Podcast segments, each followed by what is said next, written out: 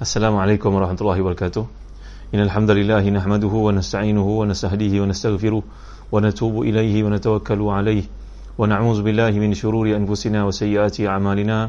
من يهده الله فلا مضل له ومن يضلل فلا هادي له.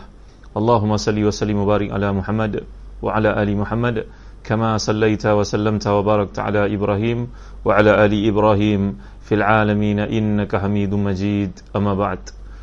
Waalaikumsalam Badrul Azam Badrul Azam eh? Waalaikumsalam Faris Misfar Muhammad Zahir uh, Syafiq Murad uh, Lezmun Syahra Waalaikumsalam Waalaikumsalam Warahmatullahi Wabarakatuh Nurila Ibrahim Waalaikumsalam Terima kasih kerana hadir uh, Syukur pada Allah kerana Allah bertemu kita dalam taman-taman syurga walaupun saya tak melihat tuan-tuan tapi yakinlah malaikat melihat tuan-tuan. Kehadiran tuan-tuan ni tak lain tak bukan untuk menyemai menyuburkan benih keimanan kepada Allah SWT mudah-mudahan petang ni kita tak ada apa-apa gangguan dalam penyampaian ceramah tuan-tuan ya. Ayat yang kita akan sentuh pada petang ni ayat 68 hingga seterusnya daripada surah Az-Zumar mana yang sempat iaitulah firman Allah SWT A'udzubillahi minasyaitanirrajim ونفخ في الصور فصعق من في السماوات ومن في الأرض إلا من شاء الله ثم نفخ فيه أخرى فإذا هم قيام ينظرون.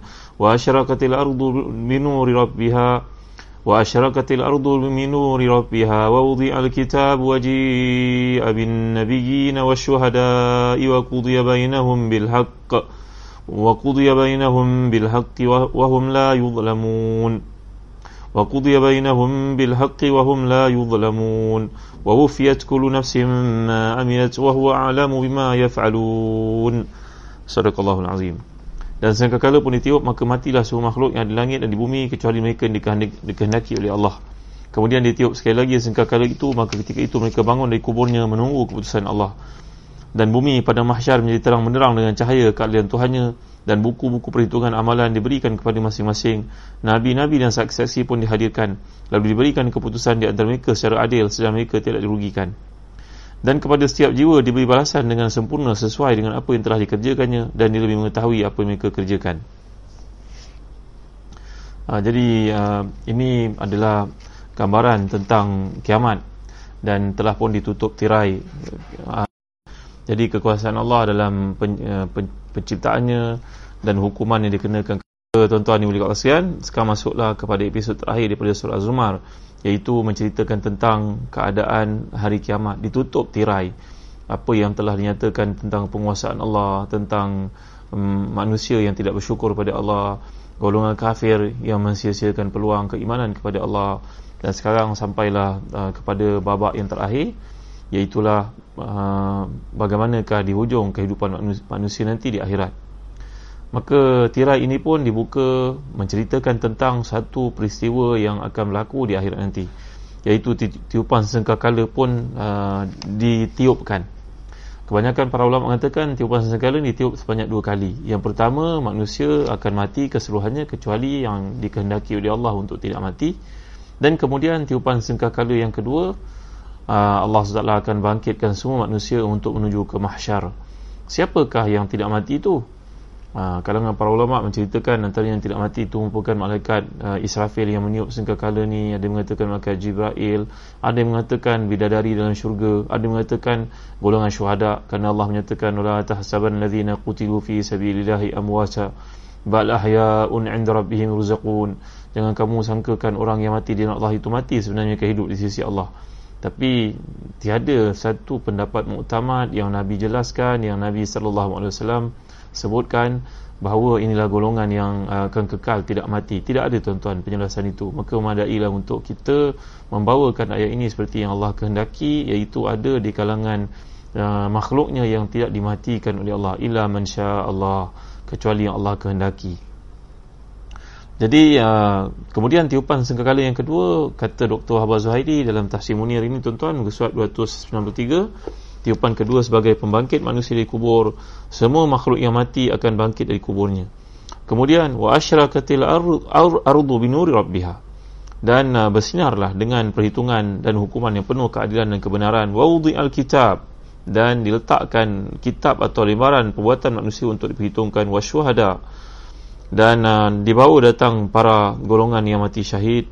Wa qudiya bainahum bil haqq. Dan keputusan hukum yang adil bagi manusia wahum la yuzlamun. Mereka tidak dizalimi. Wa wufiyat kullu nafsin ma amilat. Wa huwa a'lamu bima yaf'alun. Dan setiap jiwa akan mendapat hak dan balasan masing-masing. Allah Maha mengetahui segala hal yang mereka kerjakan dan tidak memerlukan kepada saksi kerana Allah SWT lebih mengetahui segala-galanya jadi ya tuan-tuan dan hati dan dikasuskan ini adalah gambaran peristiwa berlakunya kiamat. Jadi uh, kalau kita lihat huraian yang dikemukakan oleh para ulama tafsir cuba kita perhatikan pada tafsir ini muka surat 294 dijelaskan beberapa situasi pada hari kiamat. Yang pertama sekali wa asyrakatil ardu binuri rabbiha. Tanah padang mahsyar itu menjadi terang uh, dengan terbitnya kebenaran Allah dalam proses persidangan uh, mahkamah bersama dengan makhluknya itu dan keadilan Allah untuk memberikan keputusan yang tepat kepada sekalian hambanya Wawudi Alkitab dan perkara yang kedua adalah proses terjadinya uh, mahkamah itu iaitu buku dan lembaran amalan manusia dinampakkan diletakkan di hadapan mereka. Yang ketiga, wajib abin nabi wa syuhada dan para malaikat, para nabi dan juga para syuhada akan dibawa datang untuk menjadi saksi uh, kepada manusia di atas segala yang mereka lakukan. Jadi demikianlah uh, tuan-tuan dan dikasihkan datangkan para syuhada. Itu kaum mukminin yang mati syahid di jalan Allah mereka akan jadi saksi pada hari itu terhadap orang yang mendustakan kebenaran. Bahawa mereka akan tampil dengan berkata wahai Rasulullah wahai Tuhan kami menyaksikan bahawa Rasulullah SAW telah datang memberikan petunjuk bimbingan tapi golongan ini masih lagi ingkar. Walaupun mereka tidak bertemu dengan kita walaupun mereka tidak bertemu dengan orang akhir zaman yang menentang Islam tapi para syuhada ni tetap akan memberikan persaksian kepada Allah SWT di atas ilmu dan juga kaedah yang Allah kehendaki. Jadi uh, dalam ayat ini uh, kita dapat lihat bila Allah menggunakan empat ungkapan. Yang pertama waqudiya bainahum bil haqq. Keputusan adalah adil. Tidak akan ada yang dizalimi. Wahum la yuzlamun. Tidak ada seorang pun yang akan dikurangi uh, pahalanya atau ditambah dengan azab. Mana zalim ni dalam konteks akhirat? Sama ada kebaikan yang dilakukan itu diambil oleh Allah dia beri kepada orang lain ataupun ditambah padanya perkara yang tidak lakukan itu tidak akan berlaku di peringkat pertama. Ia akan berlaku di peringkat kedua bila si pesalah ni gagal untuk mempertahankan diri kerana pernah buat aniaya pada orang. Itu golongan muflis yang telah kita pelajari sebelum ini. Yang ketiga dalam rangka hukuman ini dilakukan wa wufiyat kullu nafsin ma amilat setiap jiwa akan diberi keputusan balasan berpandukan kepada buatan mereka baik atau buruk. Dan akhir sekali wahwa a'lamu bima yaf'alun. Allah Maha mengetahui buatan hamba-Nya tanpa harus uh, dibantu oleh sekretari ke accountant ke um, ataupun dibantu oleh saksi ke. Allah tidak perlukan semua. Kalau kita kat dunia ni menjadi bos berapa orang membantu kita? Ada PA ada sekretari ada accountant ada general manager ada kita tak tahu apa-apa. Kadang-kadang keputusan itu dibuat oleh mereka. Kita hanya endorse saja. Tapi Allah bukan begitu tuan-tuan. Allah mengetahui segala-galanya daripada awal hingga akhir. Tak ada yang tersembunyi daripada pengetahuan Allah SWT daripada ayat ini fikah kehidupan dapat kita petik kata Syekh Dr. Habah Zuhaili pada hari kiamat nanti akan ada dua tiupan mengikut jumhur para ulama. Iaitulah tiupan pertama untuk kematian semua manusia makhluk dan tiupan kedua untuk menghidupkan mereka kembali dalam menceritakan uh, bagaimana malaikat Israfil yang telah buat persiapan untuk meniup sengkakala ini meniup trompet ini maka Nabi SAW telah pun bersabda hadis riwayat Ibn Majah inna sahibai asur bi aidai bi aidihima qarnani yulahidhani nazar mata yu'amarani. Sungguhnya dua orang peniup sengkakala di kedua tangan masing-masing ada tanduk. Keduanya dalam keadaan bersiap siaga untuk menunggu arahan bilakah tiupan uh, sengkakala itu akan dilakukan dalam hadis riwayatkan Abu Daud pula Nabi yang SAW bersabda zakara Rasulullah SAW sahib as-sur wa qala an yaminihi Jibril wa an yasarihi Mikail. Nabi bersabda bahawa malaikat Israfil yang tugasnya meniup sengkakala trompet ini tuan-tuan di kanannya adalah merupakan malaikat Jibril di kirinya merupakan malaikat Mikail menanti arahan daripada Allah untuk ditiup sengkakala itu menandakan manusia semua akan mati dan tiupan yang kedua manusia akan dibangkitkan oleh Allah semula untuk menerima segala catatan amalan mereka dan dihukum. Jadi terdapat perbezaan antara para ulama menjelaskan dalam dalam tiupan sangkakala pertama ada mengatakan bahawa mereka yang tidak mati itu adalah mm, orang yang mati syahid. Mereka tu berada di sekitar arash Allah. Ini berdasarkan hadis dari Abu Hurairah diriwayatkan Abu Al-Qushairi pada hadis Abdullah bin Umar yang diriwayatkan Sa'labi pendapat lain mengatakan mereka yang tidak mati itu ila man Allah itu antaranya malaikat Jibril Mikail Israfil dan malaikat uh, pencabut nyawa. Ini merupakan uh, bagaimana Rasulullah SAW telah pun bersabda ketika membaca ayat wa nufi khafis suri fasa'ika man fis samawati wa fil ardi ila man Allah. Maka mereka berkata ya nabi Allah man humul ladzina istathna Allah taala siapakah mereka yang dikecualikan itu wahai uh, Rasulullah? Daripada kematian maka nabi menjawab sallallahu hum jibril wa mikail wa israfil wa malakul maut. Mereka itu bukan jibril mikail israfil dan malakul maut. Walaupun hadis ini ada penilaian para ulama padanya kerana ia bukan hadis yang sahih. Jadi disebutkan bahawa Jibril diperintahkan mencabut nyawa Mikail, kemudian uh, Israfil dan malaikat pencabut nyawa, kemudian Allah SWT mencabut nyawa Jibril. Dalam hadis ini disebutkan inna akhirahu mautan Jibril alaihissalam. Dalam hadis ini lanjutan mengatakan bahawa Jibril akan mencabut nyawa malaikat Mikail dan juga Israfil dan malaikat uh, Israel iaitu pencabut nyawa kemudian Allah akan mencabut nyawa Israel bagi mensaksikan maksud firman Allah kullu nafsin zaikatul maut setiap yang merasai kehidupan pasti merasai mati setiap yang hidup pasti akan merasai mati jadi Jibril pun akan mati. Wallahu alam. Jadi uh, tuan-tuan hati dan dikasihi Imam Qurtubi kata hadis Abu Hurairah tentang para pejuang syahid Uh, bahawa mereka tidak mati mereka itu di sisi Allah seperti firman Allah surah Ali Imran. Maka pendapat ini kata Imam Qurtubi merupakan hadis yang sahih. Wallahu a'lam. Jadi ba'thu itu kebangkitan baik langit ataupun di bumi mereka dibangkitkan di kubur masing-masing dengan jasad dan ruh mereka akan berdiri untuk menunggu perintah dan menunggu apa yang terjadi pada mereka. Walaupun seseorang itu mati hancur tubuhnya dilanggar. Mati tubuhnya dimakan. Hancur tubuhnya dimakan ikan. Dimakan binatang buas bersepah-sepah dagingnya. Maka semuanya tetap akan dikemadikan oleh Allah SWT juga dengan ruh dan jasad yang sempurna bagi lima hukuman dan ke mahkamah Allah SWT. Pada masyar bercahaya dan bersinar dengan keadilan Allah dan keputusan yang tepat bagi hambanya kekeliruan adalah kegagalan keadilan saya atas masukkan itu wangi padang jadi Abu Ja'al Nuhas berkata firman Allah wa asyraqatil ardu binuri rabbiha ditafsirkan dengan hadis marfu' dengan sanad yang sahih kamu akan melihat Allah tanpa merasa kesulitan dalam melihatnya maksudnya Allah tidak mengalami kesusahan seperti berdesak-desak ketika kita nak berjumpa dengan raja di dunia jadi hadis ini menerangkan bahawa Allah akan tampil dengan zatnya yang kita pun tidak boleh nak gambarkan maka semua orang melihat Allah dalam keadaan tidak sulit tidak berempat-empat tidak pelanggaran satu sama lain tidak berdesak seperti kita lihat. Contohnya seorang raja yang tampil datang ke khalayak ramai melihat Allah ni tuan-tuan bukan dia kita menyentuh objek seperti yang kita tajsimkan kita jisimkan Allah samakan Allah dengan makhluk. Bukan tuan-tuan. Ini kita telah pun jelaskan dalam hadis-hadis dan juga ayat-ayat mutasyabihat bahawa bila datang ayat seperti ini kita menyebutnya kama warat kita sebut bagaimana Allah dan juga Nabi SAW sebutkan. Kita setakat itu saja. Para ulama salafus salih mereka tidak mentakwilkan. Ulama-ulama moden mereka mentakwilkan mengikut kesesuaian maksud yang sesuai yang mudah untuk kita faham. Kalau kita gambarkan saya melihat bulan pada malam ini. Bulan penuh. Dah masuk 15 Ramadan contohnya. Dah masuk tengah Ramadan maka saya nampak bulan penuh orang di Amerika pun nampak bulan juga orang di Afrika pun nampak bulan juga orang di Saudi nampak bulan juga jadi nampak bulan ini tak sama lah macam kita lihat di tempat-tempat berbeza. Jadi nampak ini sesuai dengan zat dengan keagungan kemuliaan Allah SWT yang tak boleh nak gambarkan. Baik. Enam gambaran situasi sidangan di akhir iaitu buku ataupun amal diberikan kepada pemiliknya baik dari tangan kanan ataupun kiri Kemudian para nabi dan saksi didatangkan, mereka ditanya tentang umatnya dan Allah membuat keputusan yang adil, tidak ada kesalahan dalam buat keputusan. Tidak ada pengan pahala ataupun kelebihan azab, seksa dikenakan dan setiap orang akan menerima haknya baik yang buruk ataupun yang baik.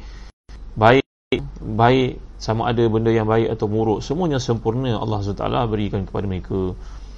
Maka tuan-tuan yang dimuliakan habis masyhad episod tentang uh, keadaan kebangkitan manusia dengan uh, uh, tiupan sangkakala itu sekarang masuklah kepada episod yang terakhir daripada surah Az-Zumar iaitu firman Allah SWT A'udzubillahi minasyaitanirrajim ayat 71 hingga 75 A'udzubillahi minasyaitanirrajim وسيق الذين كفروا إلى جهنم زمرا حتى إذا جاءوها فتحت أبوابها وقال لهم خزنتها ألم يأتكم رسل منكم يتلون عليكم؟ يتلون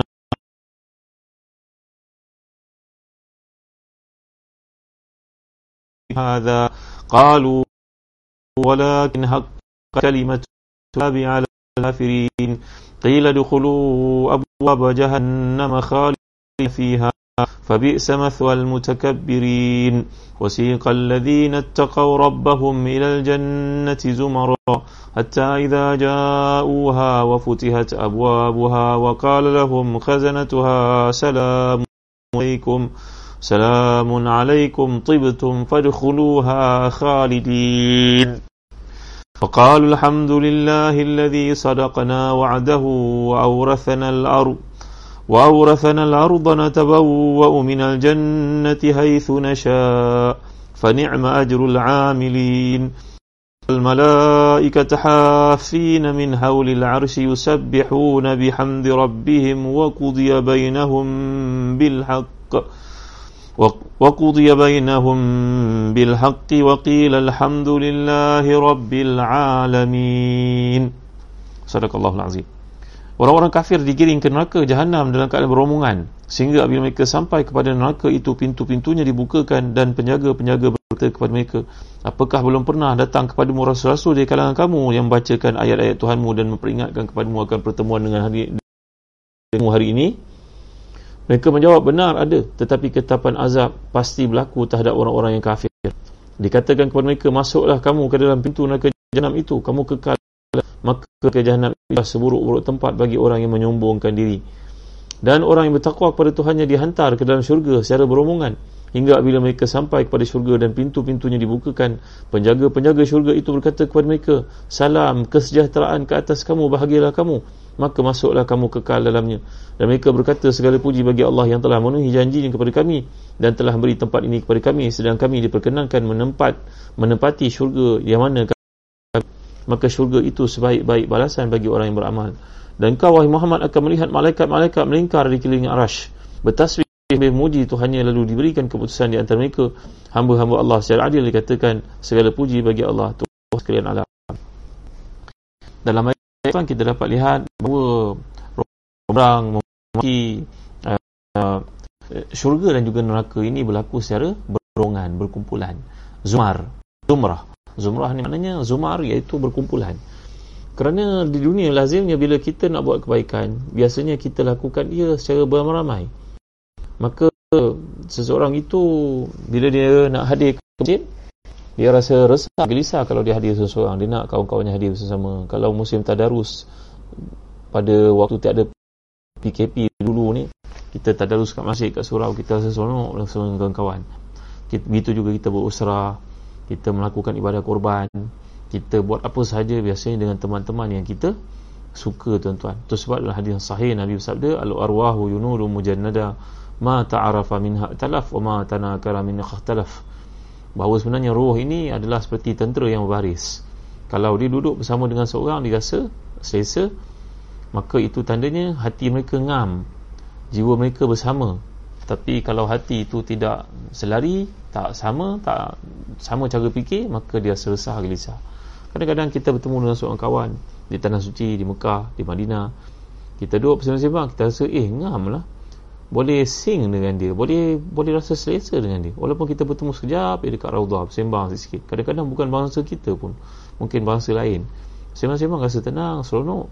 Rasa macam tak nak berpisah sebaliknya kadang-kadang kita bertemu dengan adik-beradik um, kawan keluarga jumpa hari raya duduk sekejap pun kita dah rasa panjang letihnya nak bercakap dengan dia. Kerana kita berada di satu tempat dia berada di satu tempat. Orang Arab kata hum fi wadin wa ana fi wadin akhar. Engkau kat tempat lain aku kat tempat lain. Engkau kat wadi yang lain aku kat wadi yang lain. Kenapa tuan-tuan? Kerana tiada keserasian.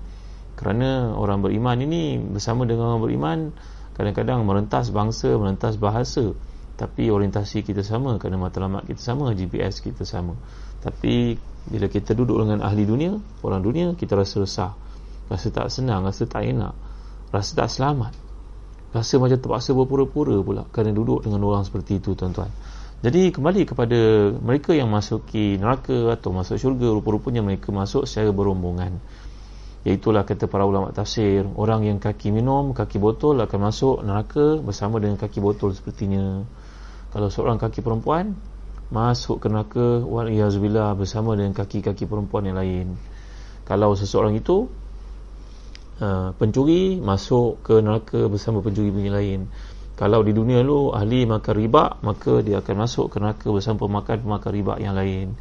Kalau dia ni merupakan Ha, golongan yang suka membuang masa duduk pelesiran tak tentu hala tak ada matlamat duduk mengumpat mengkeji mengadu domba sama manusia memfitnah orang ini orang memfitnah jadi benda biasa tuan-tuan ya.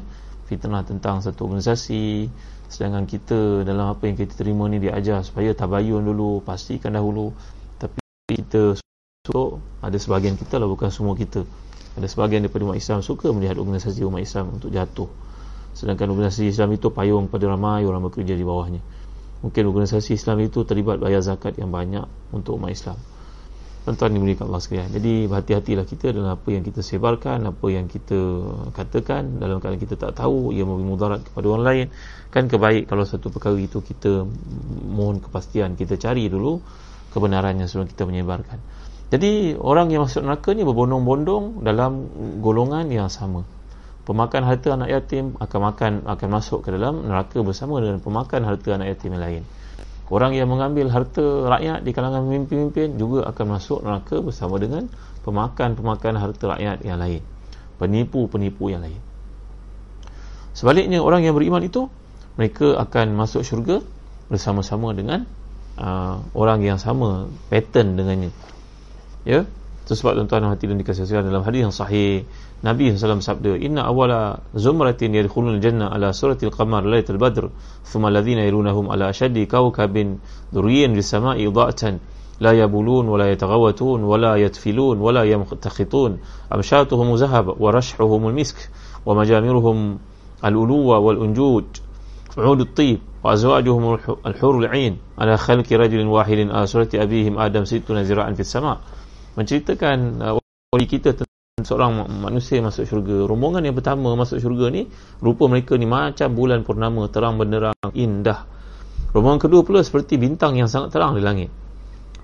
Golongan yang masuk syurga ni tidak meludah tidak buang hingus tidak buang air dalam syurga. Sikat rambut mereka dibuat daripada emas. Peluh mereka itu sangat seperti bau kasturi. Setanggi mereka daripada gaharu yang sangat wangi.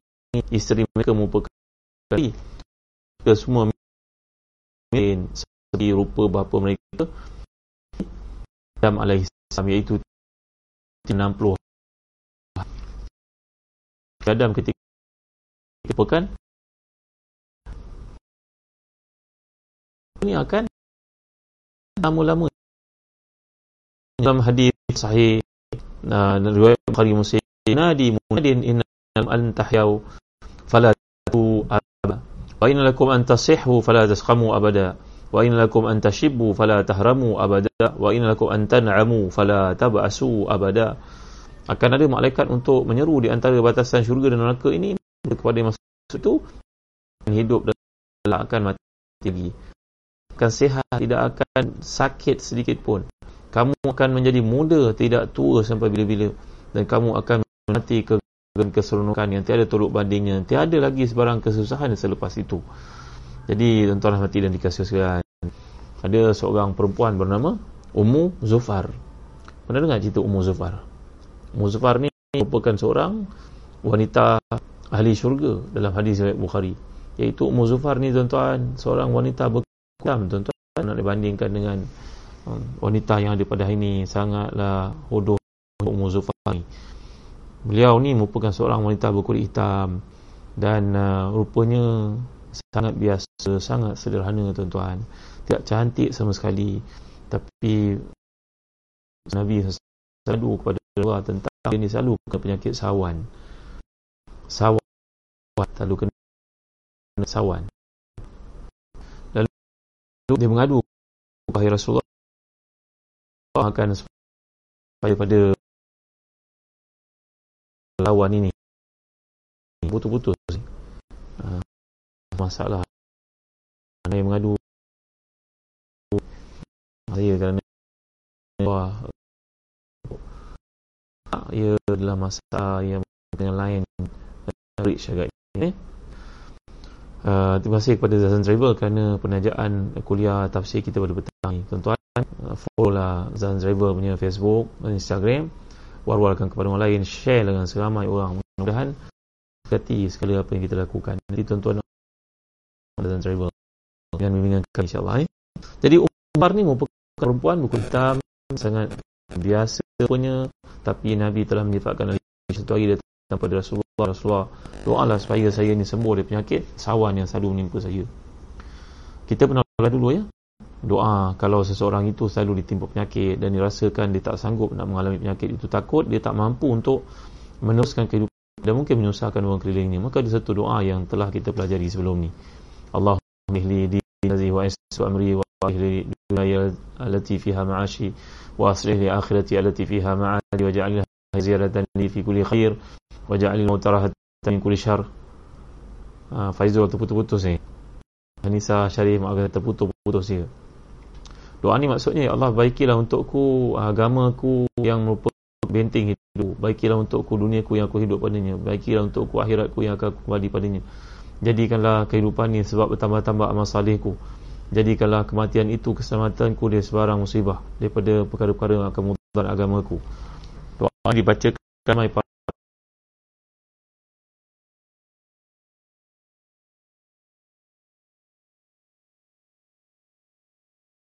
bagi kebaikan. Mungkin ada sesuatu dalam hidup. Baik eh? Haila Kamarun hari ini lain internet problem. Most Facebook live online sangkut uh, baik Nur Aziz Ayub eh? Wanita namanya Ummu Zufar.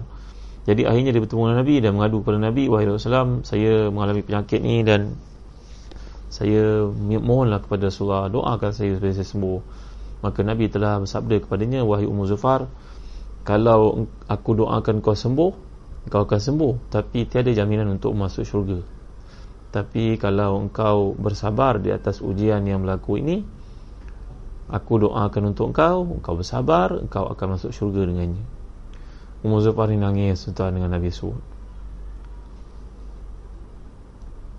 kadang-kadang kita dalam hidup ni mengalami perkara-perkara uh, penyakit maka hendaklah kita tahu bahawa Allah Maha mengetahui penyakit yang kita alami. Janganlah cerita-cerita dengan orang. Cukuplah kita cerita dengan doktor. Kalau cerita dengan orang pun hanya untuk dapat nasihat. Kerana takut banyak-banyak cerita nanti boleh menyebabkan kita sudah tidak ikhlas lagi dalam ujian yang berlaku. Ada seorang tabi'in yang namanya Uwais Al-Qarni radhiyallahu anhu. Beliau ni duduk di Yaman dia tak sempat jumpa Rasulullah kerana jaraknya jauh dan dia pun miskin dan dia kena jaga ibunya yang sudah tua badannya besar sakit lumpuh buta. Maka Uwais terpaksa mewakafkan dirinya tidak pergi kerja untuk menjaga ibunya. Bimbang tak ada orang nak jaga ibunya. Maka dia makan apa yang ada kana'ah dalam hidupnya.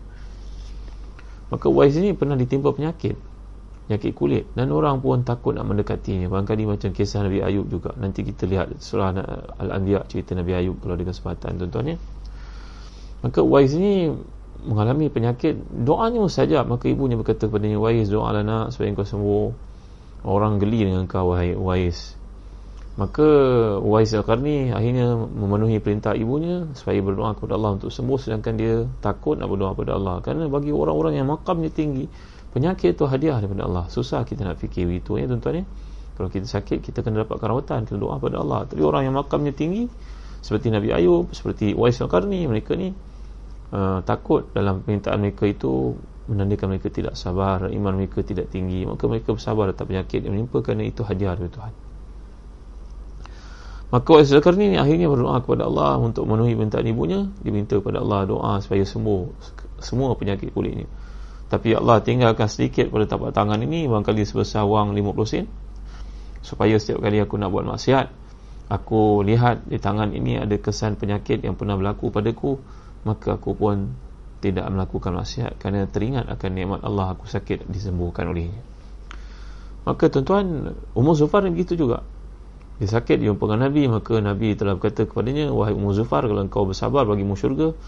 Dia kata wahai Rasulullah kalau gitu doa kalau untuk saya. Kalau saya kena sawan ni janganlah sampai aurat saya terbuka wahai Rasulullah. Kerana orang sawan ni susah tuan-tuan. Dia sawan dia tak sedar diri. Maka Umar Zufar minta kepada Rasulullah SAW supaya mendoakannya supaya kalau uh, sawan janganlah sampai terbuka aurat maka Nabi pun telah mendoakan untuknya jadi dia bersabar atas ujian berlaku Rasulullah mendoakan untuknya dan Ummu Ummu Zufar ini adalah wanita yang dijamin masuk syurga oleh Rasulullah sallallahu alaihi wasallam. Hadis ini menunjukkan kepada kita bahawa orang yang masuk syurga ini adalah orang yang banyak sabarnya di dunia. Kita dah bincang dalam surah Az-Zariyat dahulu. Kita dapat lihat dan surah-surah yang lain. Mereka ini merupakan golongan yang kanu qalilan min al-layli ma yahja'un bil ashari hum yastaghfirun. Wa fi amwalihim haqqum sa'il wal mahrum. Ini sifat-sifat orang yang di dunia lalu dia susah tuan-tuan. Kalaulah kita ikut gambaran dikemukakan oleh para ulama seperti contohnya Imam Dr. Ratib An-Nabulisi dalam tafsirnya seorang daripada kita nak menjadi doktor belajar daripada SPM lagi bersungguh-sungguh dia. Orang nak jadi doktor ni orientasinya luar biasa tuan dia belajar bersungguh-sungguh. Tak angkat muka. Berapa banyak investment bapak dia siapkan untuk dia? Belajarnya beli bukunya hadir ke tutorialnya pergi ke universiti yang mahal bayarannya. Akhirnya selepas 6 tahun graduate lah seorang doktor. Tak graduate lagi tuan-tuan. Housemanship. Pergi lagi hospital kerja lagi dibuli orang lagi on call lagi. Kadang-kadang 24 jam tak balik lagi tak sempat tidur lagi. Dan musim covid seperti ini lagi kesian doktor-doktor. Tapi lepas 10 tahun lepas dia belajar 6 tahun jadi doktor 10 tahun lepas tu keluarlah seorang doktor terkemuka yang dipanggil sebagai contohnya ha, pakar perubatan kanak-kanak. Neurologi, surgeon, consultant apa lagi namanya. Tuan-tuan ingat bagaimana nak jadi doktor ni? Menagih daripadanya kehidupan yang luar biasa tuan-tuan. Pengorbanan luar biasa. Masanya, wang ringgitnya tenaganya, mentalnya. Akhirnya barulah dia mampu jadi seorang doktor. Pakar, buka klinik sendiri ke hospital sendiri ke, bekerja dengan pihak private ke. Maka 10 orang yang datang padanya satu hari. 10 orang datang. Charge-nya mungkin satu orang tu seribu ringgit. Tak salah pun sebab dia memang keahlian tinggi dalam bidang itu. Maka satu hari saja mungkin pendapatannya lebih daripada RM10,000 berapa pendapatan setahun sebulan tuan-tuan? Itu semua kesan daripada pengorbanan yang dilalui ketika zaman belajar dahulu dan bekerja. Walillahil masalul a'la. Kita tak layak nak samakan dunia ni dengan akhirat tuan-tuan. Kerana Imam Ghazali mengatakan serendah-rendah darjat faqih. Dia mengetahui bahawa dunia itu memang tiada tolok bandingnya tak boleh nak menandingi sedikit pun daripada akhirat. Tak mampu nak menandingi dunia ni tak boleh nak bandingkan akhirat langsung. Tapi ini untuk bagi simplify tuan-tuan. Nak bagi faham mudah. Makna pengorbanan orang yang melayakkannya untuk dapat syurga Allah di dunia ini adalah dia bekerja bersungguh-sungguh. Dia mentaati perintah Allah dengan bersungguh-sungguh. Dia melakukan amal salih dengan bersungguh-sungguh. Keikhlasannya luar biasa. Barulah dia akan layak mendapati nikmat yang Allah peruntukkan di akhirat itu jadi bagaimana penjelasan oleh para ulama dalam konteks uh, orang yang masuk syurga yang masuk neraka ini kita dapat lihat bahawa yang masuk syurga pula akan uh, mewarisi tempat dalam syurganya. Kenapa Allah selalu sebut dalam ayat Quran kalau kita perhatikan bahawa Allah menyatakan وقالوا الحمد لله الذي صدقنا وعده وأورثنا الأرض نتبوأ من الجنة حيث نشاء mereka berkata syukur pada Allah yang telah pun membenarkan janji kepada kami dan mewariskan tempat ini untuk kami duduk dalam syurga sebagaimana kami suka itulah balasan, balasan yang paling baik rupa-rupanya bila Allah sebut ulaika humul warithun mewarisi ni apa maksud mewarisi ni tuan-tuan ada sebuah hadis yang kitab tazkirahnya ma minkum min ahadin illa lahu manzilani manzilun fil jannah wa manzilun fil nar. Fa idza mata fadakhala an-nar waritha ahlul jannati manzilahu. Tidak ada seorang pun daripada kita ni melainkan Allah telah memperuntukkan untuknya dua tempat. Tempatnya dalam syurga tempatnya dalam neraka. Setiap kita. Setiap kita ya. Tempatnya dalam syurga dan tempatnya dalam neraka. Andai seseorang itu melakukan kemungkaran kemaksiatan maka mati di dalam kefasikan masuk, masuklah dia ke neraka neraka yang telah disiapkan untuknya itu maka syurga dia itu diwarisi oleh orang yang beriman ini maksud hadis Nabi sallallahu alaihi wasallam maka Allah akan memberi ke orang yang gagal memasukinya yang di, di, di apa, dicampakkan ke dalam neraka kerana kegagalannya untuk mematuhi perintah Allah Subhanahu Wa Taala.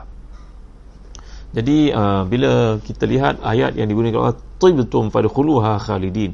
Tibtum ini perkataan taba yatibu tibtum. Maknanya baik kamu.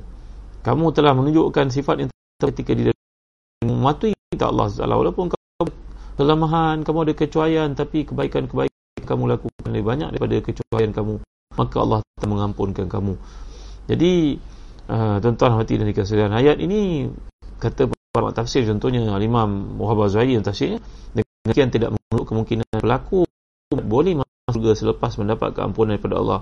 Kerana keampunannya membuatkan mereka kembali bersih.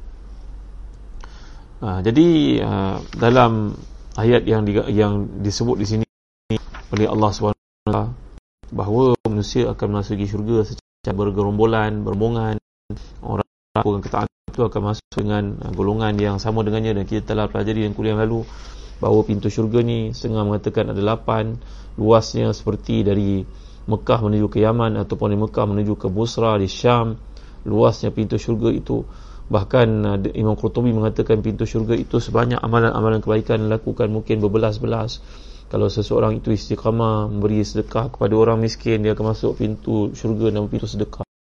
Orang yang tidak mampu sedekah puasa dia akan masuk pintu syurga namanya Ar-Rayyan orang yang jaga ibu bapanya dia ada kesempatan melakukan amal salih yang lain. Dan dia ikhlas istiqamah. Tidak pernah mem mem membentak di atas tanggungjawab yang diberikan masuk syurga melalui pintu birul walidain.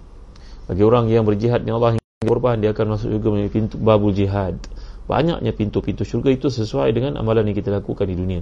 Maka kita telah mengenal pasti itu amalan yang kita mampu konsisten melakukannya. Ayo jangan buang masa. Keterusan mungkin dengan kita besok akan masuk syurga insyaAllah menuju pintu bab tilawatil Quran. Kerana rajin dia menghafaz Quran rajin dia membaca Quran. Bukan saja dalam Ramadan bahkan selepas Ramadan pun diterus untuk baca Al-Quran. Maka orang seperti ini akan masuk syurga melalui pintu pintu membaca Al-Quran. Dan ada golongan yang masuk juga tanpa hisap tuan-tuan. Antaranya mereka ini adalah orang yang tidak menganggap adanya kesialan. Contoh kan tuan-tuan kita menganggap ada kesialan. Kalau orang Arab zaman dulu mereka dipanggil tatayur. Tatayur ni adalah orang yang uh, dia dia membela burung. Bila dia nak pergi musafir nanti dia akan lepaskan burung. Kalau burung tu terbang belah kanan dia tafaul. Maka dia mengatakan ini ada kebaikan. Boleh musafir. Boleh meneruskan perjalanan. Tapi kalau dia ambil burung itu dilepaskan terbang ke kiri, maka dia anggap ada tatayur, tasya'um. Dia menganggap ada ketidakbaikan, kesialan pada ketapan Allah. Maka dia akan membatalkan niatnya untuk musafir. Ini kerja orang dahulu. Itu sebab tuan-tuan, orang yang masuk syurga ni antaranya orang yang tidak menganggap tidak ada kesialan. Kita orang Islam nak buat satu benda, kita istikharah, kita istisyarah. Istikharah ni makna apa?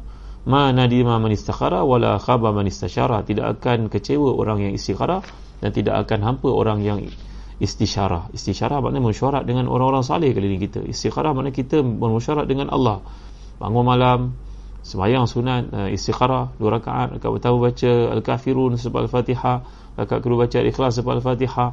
Nanti di hujungnya kita berdoa Allahumma inni astakhiruka bi ilmika wa astaqdiruka bi qudratika wa anta ta'lam wa la a'lam anta wa anta a'lamul ghuyub. Allahumma in kunta ta'lam anna hadha al-amr khairul li fi dini wa 'ashi wa 'aqibati amri.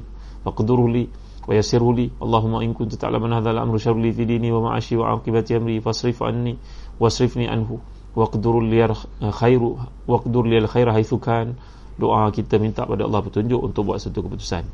Ataupun yang paling kurang tuan-tuan doalah Allahumma la khaira illa khairuk wala taira illa tairuk wala ilaha ghairuk. Kalau kita berasa tak sedap hati kita nak pergi musafir ni tiket dah beli ni kita kena pergi ni sebab out station ni hati rasa tak tenang. Hati rasa tak lapang. Apalah berlaku ni? Syaitan mengganggu gugat niat-niat baik kita tuan-tuan. Maka kita amalkan doa ni. Allahumma la khaira illa khairuk wala tayra illa tayruk wala ilaha ghairuk ha, berikut tuan Allahumma la khaira illa khairuk wala tayra illa tayruk wala ilaha ghairuk maksudnya ya Allah tiada kebaikan melainkan apa yang kau tetapkan sebagai kebaikan tiadalah uh, kesialan pada burung yang dilepaskan seperti yang dianggap oleh orang tertentu itu. Melainkan apa yang kau tetapkan keburukan itu berlaku. Dan tiada yang berhak kita beribadah melainkan kepadamu semata-mata wahai Tuhan. Hadis ini dari Imam Ahmad. Dan dianggap sahih oleh para pentasih hadis. Contohnya Syekh Ahmad Syakir jadi tuan-tuan amalkan doa ni mudah-mudahan uh, Syafiq Murad boleh masukkan doa ni. Allahumma la khaira ila khairu wa la tayra ila tayru wa la ilaha ghairuk. Ya Allah tiada kebaikan melainkan kau tetapkan kebaikan. Tiada perkara buruk melainkan apa yang telah kau tetapkan perkara buruk itu berlaku. Dan tiada Tuhan yang layak dan sembah melainkan Kepadamu sahaja Ya Allah. Jadi uh, mudah-mudahan Allah memberkati kita pada petang ni. Inilah dia golongan yang layak masuki syurga Firdaus dan perhisab uh, Mereka itu merupakan orang yang tidak Berburuk sangka kepada Allah Dan mereka ni sentiasa uh, Bergantung harap kepada Allah Subhanahu Wa Taala. Mudah-mudahan Allah beri kepada kita fahaman dan kita dapat lihat daripada ayat surah Az-Zumar ini mengapa yang berlaku dengan sebab ada dan galakan kita untuk meninjau dalam picture kehidupan kita ini bukan terbatas di dunia saja kita akan kembali pada Allah. Jadi orang yang beriman ini adalah orang yang sanggup memberikan dunianya untuk akhiratnya. Tak apalah dunia ini walaupun ada lebih kurang lah. Berniaga lebih kurang lah. Jangan yang yang zalim orang yang hutang orang tak nak ini adalah orang yang bermatlamatkan akhirat. Kerana dunia ini adalah keperluan dan tujuan. Jangan sebaliknya. Jadi setakat ini saja tuan-tuan Allah berkati kita. Dapatlah kita memahami surah Az-Zumar ni. Alhamdulillah izin Allah tamat kita membicarakan surah Az-Zumar. Dan kita dapat lihat mengapa Nabi SAW sangat gemar baca surah ini. Kerana janji-janji Allah yang terdapat dalam surah ini keindahan-keindahan syurga yang dinampakkan oleh Allah SWT surah ini jadi bila kita Uh, melihat uh, ayat yang terakhir Alhamdulillah. Ada para ulama yang memahami maksud Alhamdulillah yang terakhir dalam, dalam surah Az-Zumar ini dia adalah sebagai pujian kepada Allah oleh beriman ini kerana dia melihat segala kesan dunia sudah berakhir. Kalau kat dunia kita masuk rumah yang mewah macam mana sekalipun hati kita masih tersangkut dengan beberapa komitmen. Allah ayah tak sempat nak lama dengan kamu ayah ada kerja lain kat luar tak selesai lagi. Allah walaupun kita sedang bercuti tapi teringat ada keluarga kita sakit ke hospital kita kena balik segera. Maka kehidupan dekat dunia ni walaupun ada kenikmatan tapi kenikmatan yang bertahap tuan-tuan. Dia yang berkaitan dengan perkara-perkara ketidakenakan yang lain. Tapi kalau akhirat itu sampai seorang yang masuk surga itu berkata pada Allah keluar daripada hatinya. Alhamdulillahi azhaba annal hazan. Allah telah pun menghilangkan kepada kami rasa sedih rasa susah hati. Uh, sedih ni perkara yang lalu tuan-tuan ni. Khauf ni perkara yang akan datang. Sebab dalam Quran sentiasa Allah menyatakan fala khaufun alaihim wala yahzanun. Orang masuk syurga ni mereka tidak akan sedih. Di uh, alaman perkara lalu dan mereka tidak akan takut terhadap perkara-perkara yang akan datang. Jadi dalam hidup kita tuntun oleh dua perkara ni. Jadi benda terlalu rasa takut akan datang. Sedih teringat dulu. Kita tak jaga baik. Bimbang bila dia besar nanti, besok dia berkahwin, suaminya macam mana, jaga dia baik tidak. Bimbang hidup ni bimbang. Dua benda ni sentiasa ada.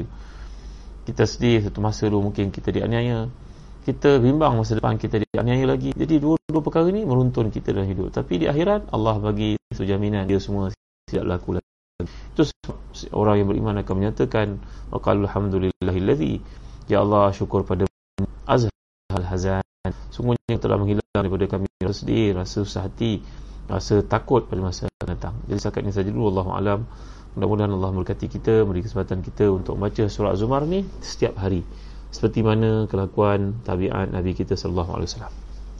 Jadi uh, antara doa yang telah kita pelajari tadi mudah-mudahan Syafiq Murad dapat masukkan Allahumma la khaira illa khairu wa la tayra illa tayru wa la ilaha ghairuk. Hadis riwayat Ahmad dalam musnadnya. Ada ke Syafiq Murad nak masuk ke? Ha. Baik. Ada apa soalan? Zaitunawi Nur Il Is Nuril Is orang yang layak masuk syurga Firdaus adalah mereka yang tidak pernah buruk sangka pada Allah selalu gantung kepadanya ya. Ha, mereka tidak buruk sangka kepada Allah dan wa'alallahi ha, ya tawakkalun mereka sentiasa bertawakal kepada Allah dan tidak menganggap adanya sesuatu perkara yang mendatangkan kesialan perkara yang tidak baik. Seperti yang dilakukan oleh uh, orang-orang jahiliah zaman dahulu melepaskan burung contohnya itu adalah kita men, seolah macam kita bergantung nasib pada Allah pada makhluk bukan kepada Allah. Sedangkan yang akan berlaku pada masa hadapan bukan dalam ilmu kita. Uh, lazim syarah ini juga satu doa yang baik. Alhamdulillah ala kulli hal.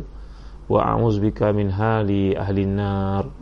Ha, doa ni alhamdulillah ala kulli hal. Wa a'udzubika wa a'udzubila min min ahwali ahli nar min hali ahli nar ya Allah aku mengucapkan pujian kepadamu di atas segala nikmat dan aku mohon perlindungan kepadamu daripada kedahsyatan uh, hukuman yang dikenakan kepada ahli neraka Terima kasih firman Allahumma la khaira illa khairuk wa la tayra illa tayruk wa la ilaha ghairuk Terima kasih hadis riwayat Ahmad dalam musnadnya. Ha, dah ada pun Syafiq Murad masukkan ni. Terima kasih Syafiq Murad. Ha, eh. Baik. Ha. Doa-doa ni ada dalam azkar ke Ustaz? Ya, ada dalam azkar. Unsa ansi ada dalam azkar. Ya, ada. Allah, terima kasih. Kitchen My. Syah Syaris. Tentang istiqarah, Ustaz bagaimana nak tahu keputusan yang perlu diambil? Gerak hati ke? Ya, ya. Syah Syaris, kalau kita semayang Ustaz istiqarah, tak semestinya kita datang dalam bentuk mimpi datang dalam bentuk kemudahan Allah lorongkan kita lakukan perkara itu dengan mudah kalau contohnya seorang tu nak berniaga dia ada wang, modal, orang ajak berniaga dia pun istiqrah tiba-tiba orang tu pun menunjukkan kepada dia peluang memberi kepada dia kesempatan maka dia nak jalan terus so pihak berkuasa yang dia nak berusaha dengan lesen pun Allah ridha. Datang dalam mimpi jangan sampai kahwin istiqrah orang mabuk cinta ni cinta itu buta. Dia akan nampak orang yang diminati itu di mana saja dia tutup kelopak mata pun nampak orang tu dalam kelopak mata ni. Nak buat macam mana jadi jangan kita mengatakan bahawa hadirnya jawapan istirahat untuk mimpi. Orang tengah gila bayang ni kalau dia istirahat tentu dia akan dapat orang diminati itu sentiasa. Jadi kehadiran dalam mimpi ni bukan satu kemestian untuk jawapan istirahat kita. Dia datang dalam bentuk kemudahan kita melakukan sesuatu operasi itu eh? Baik. Barakallahu ah Allah barik wa barakallah.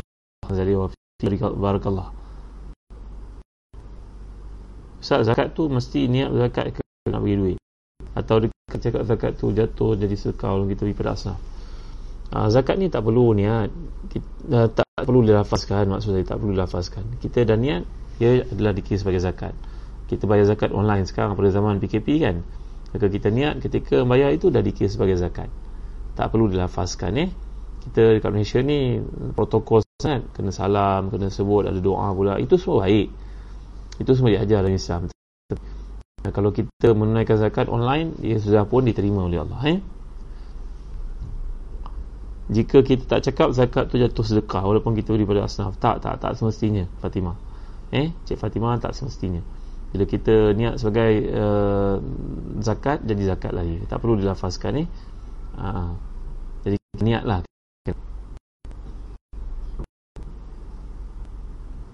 uh, lapan pintu pintu syurga. Terima kasih Safiq Sadiqin pintu salat pintu rayan pintu rayan untuk orang puasa eh pintu jihad babu sedekah pintu sedekah babul aiman. Aiman ni apa? Ah aiman apa dia? Ah babul kadhimin al-ghaiz ah ha, babul aiman ni adalah bab bebaskan hamba saya ah kemudian yang kedua orang uh, pintu orang yang menahan uh, apa ni? Menahan uh, menahan marah. Ada pun pintu-pintu selanjutnya yang tujuh ke lapan uh, masih berbeza pendapat. Imam Nawawi dalam syarah musim mengutip pendapat Qadiyat dikatakan bahawa uh, babu taubah babu kazimil ghaif babu babu radin uh, jadi pintu ni persisian, persisian para ulama. Uh, boleh tengok dekat bincang syariah. Terima kasih terima kasih Sofia sedikit eh. Imam Qurtubi kata bukan ada lapan ada berbelas-belas. Buat baik bagi apa jadi lapan ni dalam bahasa Arab biasanya merujuk pada banyak. ha, jadi bila menyebut 8 biasanya merujuk kepada banyak. Ha, eh. Ini satu gaya komunikasi dalam penggunaan bahasa Arab. Jadi kata para ulama sebenarnya bukan 8 lebih 8 ada kalau mereka mengatakan demikian baik ustaz boleh ke orang yang tak puasa contoh uzur baca doa buka puasa mutiara tuah? Boleh boleh. Boleh baca doa buka puasa walaupun dia uzur eh? Boleh tak salah Ustaz esok boleh tadabbur surah Taha. Itu surah favourite saya. insya-Allah Zian terima kasih cadangan diberikan. Ada macam-macam cadangan. Nanti saya lihat ni ada cadangan surah Tariq ada cadangan surah Kahfi nanti saya tengok eh? Terima kasih Syekh Murad sekali lagi. Ruhaya Talib saya tak yakin masuk juga tapi saya yakin janji Allah untuk kau masuk beriman kepada Allah. Buat Allah suruh nanti ya Allah insya-Allah. Terima kasih Ruhaya insya-Allah. Dan nanti ahli syurga besok jangan lupa. Azraiyat Now Macam mana? Soalan lain sikit. Macam mana? Kawan internet, internet ni. Wah Ustaz nak ada baca buku. Uh, Kena peruntukkan masa lah. Macam kita makan waktu dia uh, Lapar kita makan Selapar kita makan Berhenti sebelum kenyang. Begitu juga ilmu. Ilmu kena tambah. Nak duduk Nak tidur Tadi tidur ngantuk baca bila kita lepas sahur tu uh, Allah firman inna Quran al-fajri kana mashhuda. Orang baca Quran waktu sahur waktu fajar sebelum subuh itu disaksikan oleh malaikat. Ambillah kan baca 10 ayat. Baca 10 ayat tidak akan ghaflah penyakit lalai cuai dalam agama. Amalkan. Jadi cari masa untuk kita membaca. Curi masa untuk kita baca. Cari dan curi eh dan jangan lupa pelajari dulu. Allahumma fa'alni ma'lam tani wa alimi ma yanfa'uni wa zidni ilman. Ha, kan? Allah tak beri aku ilmu manfaat. Tambahlah ilmuku. Ajar aku satu ilmu manfaat tambahlah ilmuku ini diajar dalam doa kepada Rasulullah SAW yang kita telah amal, amalkan sebelum ni Allah beri bukan tapi juga bila Allah beri kemudahan terima Sofi Sidin apa, apa kita perlu ustaz baca tentang kisah Abang Saleh ada banyak Antaranya saya baca kitab namanya Al-Isabah. Antaranya saya baca Al-Ghabah. Saya baca kitab Syiar A'lamin Nubala. Saya juga baca buku-buku yang kecil macam buku Dr. Abdul Rahman Rafat Basha. Dan saya baca juga Khalid Muhammad Khalid Rijal Haulan Nabi SAW. Dan saya baca juga kitab dalam Kandah Hayat Sahabah. Ah, banyak saya baca banyak. Ustaz orang mati perangan mati syahid orang syahid dalam perangan roh mereka akan dibawa masuk ke syurga burung sejenis burung yang khas macam pesawat lah soalnya untuk kita akan terus dinaikkan makamnya di tempat yang tinggi. Ke orang yang datang. Kalau dia datang dia akan manakala orang yang mati biasa dia akan duduk di tempat yang lain eh? Dia tidak dicampurkan. Terima kasih sebanyak untuk Ustaz terima petang terima kasih Sofi Sidin uh, dekat dulu. Uh, siapa nak balik doa-doa dia Ustaz lepaskan boleh lihat di Facebook saya ya. Sebentar lagi saya akan updatekan doa terbaru pelajaran ini. Terima kasih. Uh, nanti murad ni eh? baik uh. Bismillah ini Allahumma la khaira illa khairuk wala tayruk wala illa khairuk tiada kebaikan melainkan kebaikan. Tiada perkara yang buruk melainkan kau tetapkan ia sebagai buruk. Dan tiada Tuhan yang layak bersembah sebenarnya melainkan saya esok surah apa boleh tengok. Terima kasih nanti saya insyaAllah eh? mana lebih baik? Baca ikut juzuk ke atau baca pilihan jawapannya baca Quran ikut juzuk kerana itulah amalan Nabi kita SAW ha, baca Quran ikut juzuk 1 sampai juzuk 30 kita macam contohnya hari Jumaat kita baca surah Al-Kahfi. Kemudian kita baca kita sedang baca Quran baru sampai juzuk 10 contohnya. Tiba-tiba hari Jumaat jadi kita baca Al-Kahfi nanti kita sambung lepas 10 tu 11, 12, 13, 14 15 masuk surah Al-Kahfi kan? Ha, kita baca yang kita dah baca sebelum ni ha, itu tak mengapa. Tak mengapa eh? Ha. tapi sebaik-baiknya kita baca dia berturutan seperti yang tersusun dalam mashaf eh? Ha. ya. Ustaz minta doakan Tuan Guru Datuk Ismail Kamus yang berada di di di hospital sekarang. Ya ya ya kami sedang mendoakan untuk tuan guru kita insyaallah eh. Mudah-mudahan tuan guru sihat diberi keafiatan ya Allah. Ustaz boleh tak sedekah pada orang yang kita tak pasti kemiskinannya? Boleh. Dalam hadis mengatakan kalau bagilah orang itu permintaannya walaupun datang menaiki kuda maksudnya naiki kereta mewah bagi padanya kau minta. Bagilah ikut kemampuan kita eh. Ha. kita pasti kebiasaannya bagi. Kita tak disuruh untuk tanya awak ni betul-betul B40 ke? Kita tak suruh ditanya macam tu tuan-tuan. Jangan tanya orang macam tu. Nak bagi-bagi je eh? Kita cukup setakat ni. Dah pukul 6 tuan-tuan nak buka puasa siap lagi? Siap-siap? Nanti kita lihat soalan ni eh? Besok boleh tanya lagi. insyaAllah pada waktu yang sama. Sekian. Wabillahi taufiq wal hidayah. Wa sallallahu ala sayyidina Muhammad wa ala alihi alhamdulillah rabbil alamin. Wa la tanqusna wa akrimna wa la tuhinna wa atina wa la tahrimna wa athirna wa la tu'thir alaina wa ridina wa ridha Ya Allah ya Tuhan kami tambahkan untuk kami dan jangan dikurangi muliakan kami jangan kami di, dihina berilah kepada kami yang tahan-tahan ridha kami ridha semua yang kami kerjakan. Allahumma a'inna ala zikrika wa syukrika wa husni ibadatik. Ya Allah ya Tuhan kami bantu kami untuk mengatimu bersyukur padamu selalu membaiki amal salih kami tanpa henti-henti kepadamu. Allahumma ati nufusana taqwaha wa zakkiha anta khairu man zakkaha anta waliyuha wa mawlaha bi rahmatika ya arhamar rahimin. Ya Allah beri pada kami hati kami penyuciannya. Beri pada kami bimbingannya. Engkau lah sebab yang menyuci dan pembimbingnya. Ya Allah kerana engkau menciptakannya wahai Tuhan.